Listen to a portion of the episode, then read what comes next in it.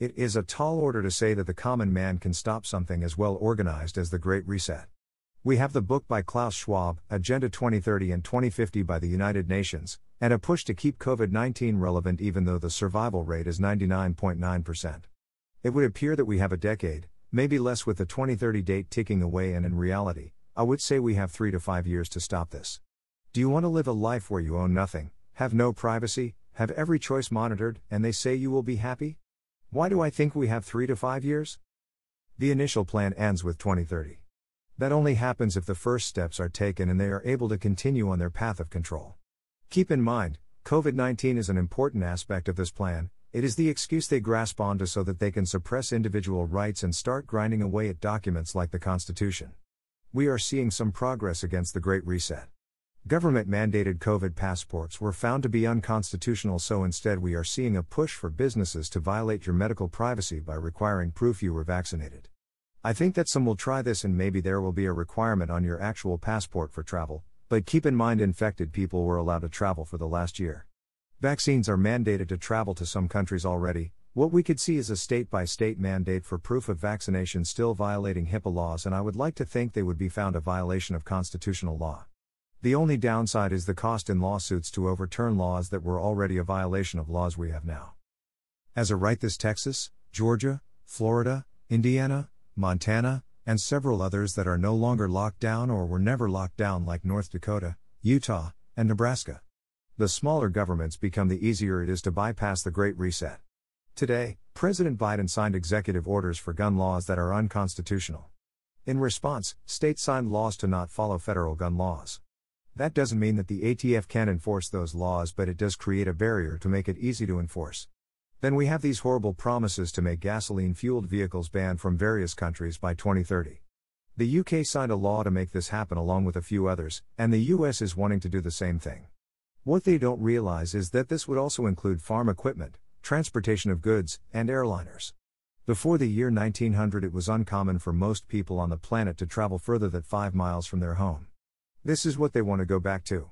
By eliminating fossil fuels, we will also lose fertilizers, pesticides, plastic to wrap and ship produce, trucks with refrigeration, tractors to plant, harvest, plow, bale, weed, etc. It would appear that those in power have no desire to feed the public, the common man, over the next decade. As for the push towards renewable energy, the latest calamity in Texas and Germany during a late winter storm showed the rest of the world green energy isn't where it needs to be if it's going to work to replace the grid system we have now. There was a phrase that became famous during the 1980s Perhaps it has been long forgotten. Just say no, was something Nancy Reagan said about doing drugs.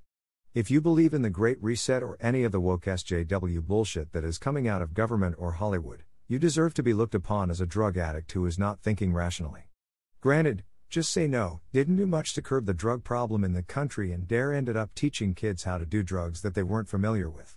The one drug we should be avoiding at this point is socialist slash communist ideology that is being pumped out by our news media and the woke left who desire to control everyone while promising everything. There are two stories being told by the media these days COVID 19 cases are spiking and cases are dropping. In my state of Michigan, we are allegedly seeing a spike in cases that is causing the governor to start voluntary lockdowns while her assistant takes a trip to Florida for vacation.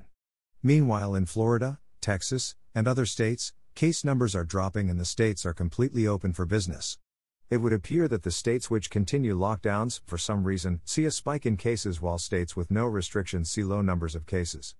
It isn't difficult to see that either cases spike from lockdowns, or the states engaging in lockdowns might be taking liberties with the numbers they are reporting. As we know about government and other businesses, if your paycheck depends on the continuation of a problem, it is best not to solve that problem. It is important for people to engage in civil disobedience when it comes to the Great Reset, COVID 19, and BLM. All of these agendas go hand in hand and work together for the same goal. There is a two tier system at work here.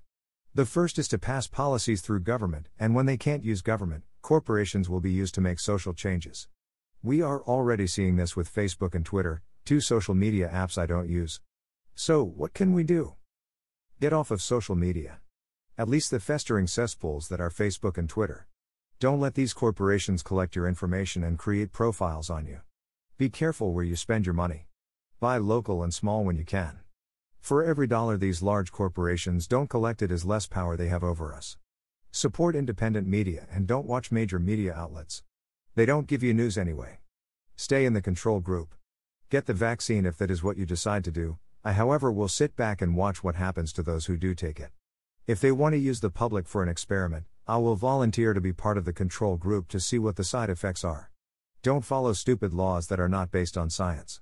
6 feet, 3 feet, masked, no mask, double mask, none of these guidelines made sense since day one. Airborne diseases are difficult to contract, and keeping people indoors makes it easier to contract an airborne illness. If you want the public to contract a disease, continue the lockdown. Start local trade. Find people to trade goods with. With food shortages, freighters getting stuck in canals, and new regulations preventing farmers from doing their jobs, we will need to find local sources of necessary goods. There is more, and I'm sure I will think of other things to add as soon as I post this. The important thing is to get started on the resistance. Think for yourself. Question authority.